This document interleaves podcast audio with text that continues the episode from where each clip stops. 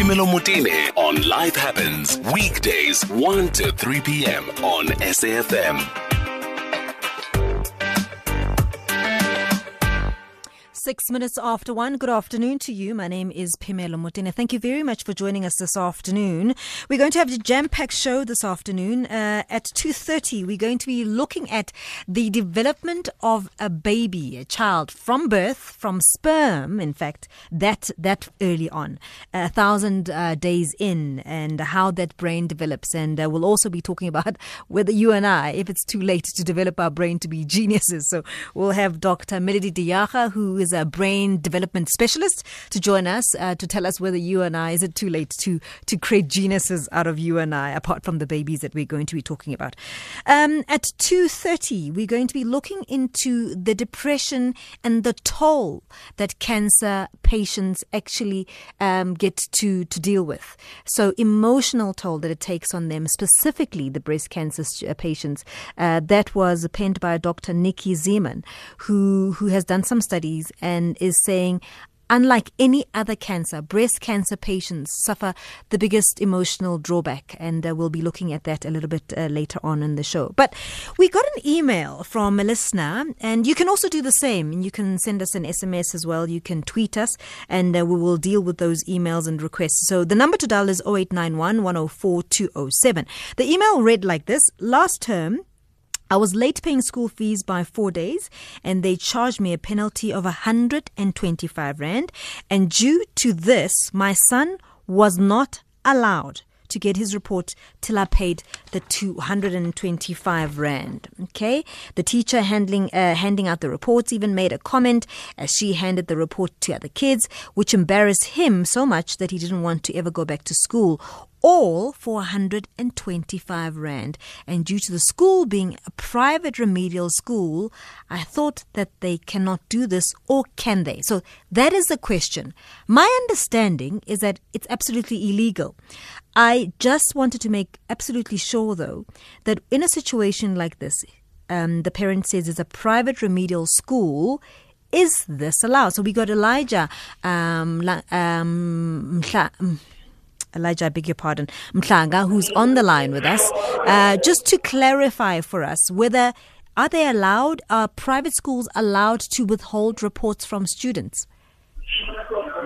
No, in terms of South African law, schools shouldn't and are not allowed to withhold reports um, uh, uh, because parents did not pay.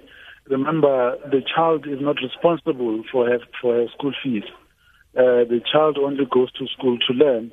It is the responsibility of the parent uh, to pay school fees. So the school should hold the parent responsible and not withhold the child's report because the child's report is part and parcel of uh, the, the work that he does and uh, both the school and the parent need to be able to assess the performance of the child. As for the school fees, it's the parent who has the responsibility to settle those with the school. Elijah, in fact, the, the, the, the, email is quite long. So at some point, this person talks about how they've even victimized a child from attending other activities like outings and so on. And, and those are obviously ways in which to punish the parent. Uh, to what extent is the school allowed to do that? Well, there are compulsory school activities mm. and then there are extracurricular activities. So the school can determine which activities the child can go to if they are not uh, activities that are compulsory and provided for in terms of, of the Schools Act, which allows a learner to have access to uh, education, including activities that would form part of her schoolwork. So if it's extracurricular, then the school could use that because mm. it's outside uh, the mandate of what the law provides for. But they have a responsibility to make the child feel at home. They cannot embarrass the child because of the sins of the parent. It does not work like mm. that. That principle or that practice rather uh, is wrong. It, it uh, creates a lot of problems for the children who start to stigmatize each other on the basis of the situations of their parents. Mm. And uh, that embarrassment can also affect their morale, it can affect their confidence, mm. and it can eventually affect their performance in school because they will be laughed at by their peers. And when that happens, then they feel unwelcome uh, at the school. So that is not desirable. Mm. Any adult person in a school environment who conducts themselves in a way that makes a child or a learner feels uh, discriminated against uh, should be disciplined. Okay, so we're speaking about a situation where this is uh, during the school year, and they're speaking about uh, a, a, report from one term. In the situation where it is the end of the year, are they allowed to to literally expel the child and say you're not welcome back to our school, specifically if it's a private school? No, they can't. I mean, whether it's a private school or it's a, it's a public school, the, the, the, the, the law is, is the same. The child has the right to that education. If there is a problem, then the school needs to take that up with the parent. That's why we also urge parents themselves to open and keep uh, communication lines uh, with the school so that if there are challenges, they're able to explain those and make arrangements with the school and, uh, and agree how the issue of the money is going to be resolved as opposed to victimizing the child. That's exactly what we will oppose mm. because the child cannot be made to feel small because of the sins of the parents. That cannot happen. The child does not choose which school to go to. It is the parents who enroll their children in a particular school and therefore taking the responsibility to make sure that they will do everything that they can for them. And we know that circumstances change along the way. Mm. So the school cannot just expel you or uh, discriminate against you, even as a parent uh, because you are not paying. You also need to make sure that you inform the school if there are any circumstances that are, ch- are changing. I know that with private schools, they say, yeah, you will sign a contract. Mm. If you can't pay, you, will, you must keep your child at home. Sometimes they do that because they get frustrated when there is no communication from parents. But where there has been communication and the, the school still victimizes the parent or even the, the, the child, then there is something definitely wrong.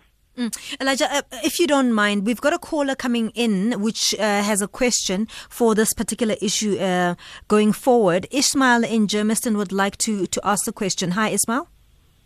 Hello, how are you? I'm well, thanks, Ishmael. Go ahead.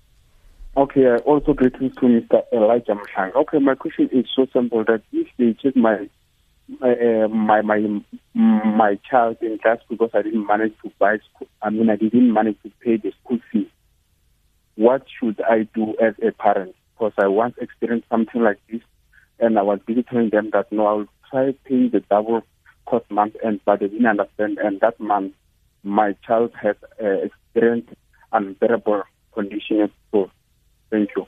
So Elijah, in other words, you know, what's what's the parents' recourse in in a situation where we find ourselves where the school is not willing to budge, it's not willing to understand the situation. What's the parents' recourse? Well, in a private school, you you'll have to take advice, perhaps from from a legal person who can be able to assist you with that. But first, you need to approach the school itself mm. and uh, have maybe the disagreement declared in writing, so that you can explore your options going forward. Mm. But if you do a public school, there it's very simple. We could send that person to a district office, and the district office would instruct the school to keep the the child in school and make sure that uh, the child has access to, to her report and that uh, the, the person at that school who's doing this is informed that they've contravened the law and that action must be taken against them. So if you do a public school, then it will be very easy to handle. Mm. And we, we would be very, very happy to help. Uh, I just don't know where the caller's child goes to uh, if we could get those details, we'd then be able to assist. All right. Mr. Mhlanga, we'll, we'll try and get those details back. We've lost him, and then we'll try and see if we can assist and connect him with you. Really appreciate the time that you've taken us uh, through all these details because this, uh, as I said, this email that came through was specifically asking about private schools, and I see many of the questions coming through are related to private schools. So, if, if possible, maybe we can forward some of these uh, to you and to your office to see if we can assist them. Thank you so much. We can do that. Elijah Mhlanga, who is uh, the spokesperson for the Department of Basic Education. So, unfortunately, it's you know it's difficult. It's difficult for those who are in private school. He says, well, maybe you know your last resort is to get to the legal route and explain your situation and try and see if you can't get legal assistance. But uh, we did get, try and reach out to Independent Schools Association, ISASA. Um, they were unable to respond to us. They said they are not available this entire week. They're not available to comment, and it's it is very tricky because often this kind of thing uh, happens in a private school where you know they're running a business. They'll tell you, well, if we're not going to be able to kick a child out, what other recourse do we have? So unfortunately, you know, it's not that simple. Uh, as I said, we did try and reach out to the Department of Schools Association, the Independent Schools Association. They're not able to to take our calls. They're not able to comment. In fact, they've told us they will not be able to to respond to any of our requests for the entire week. So unfortunately, we can't help you there. But if you do want us to try and uh, guide you, you can send us an SMS. You can send us a tweet. You can send us an email, and we'll try and connect you, especially with uh, Mr. Mhlanga's office, and they'll try and assist there.